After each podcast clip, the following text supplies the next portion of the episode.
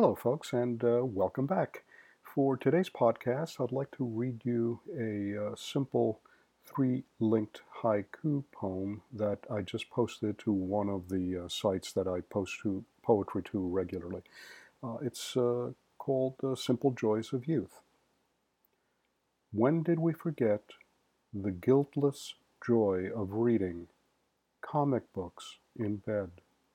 Saturday cartoons breakfast, Oreos and milk, while mom and dad slept.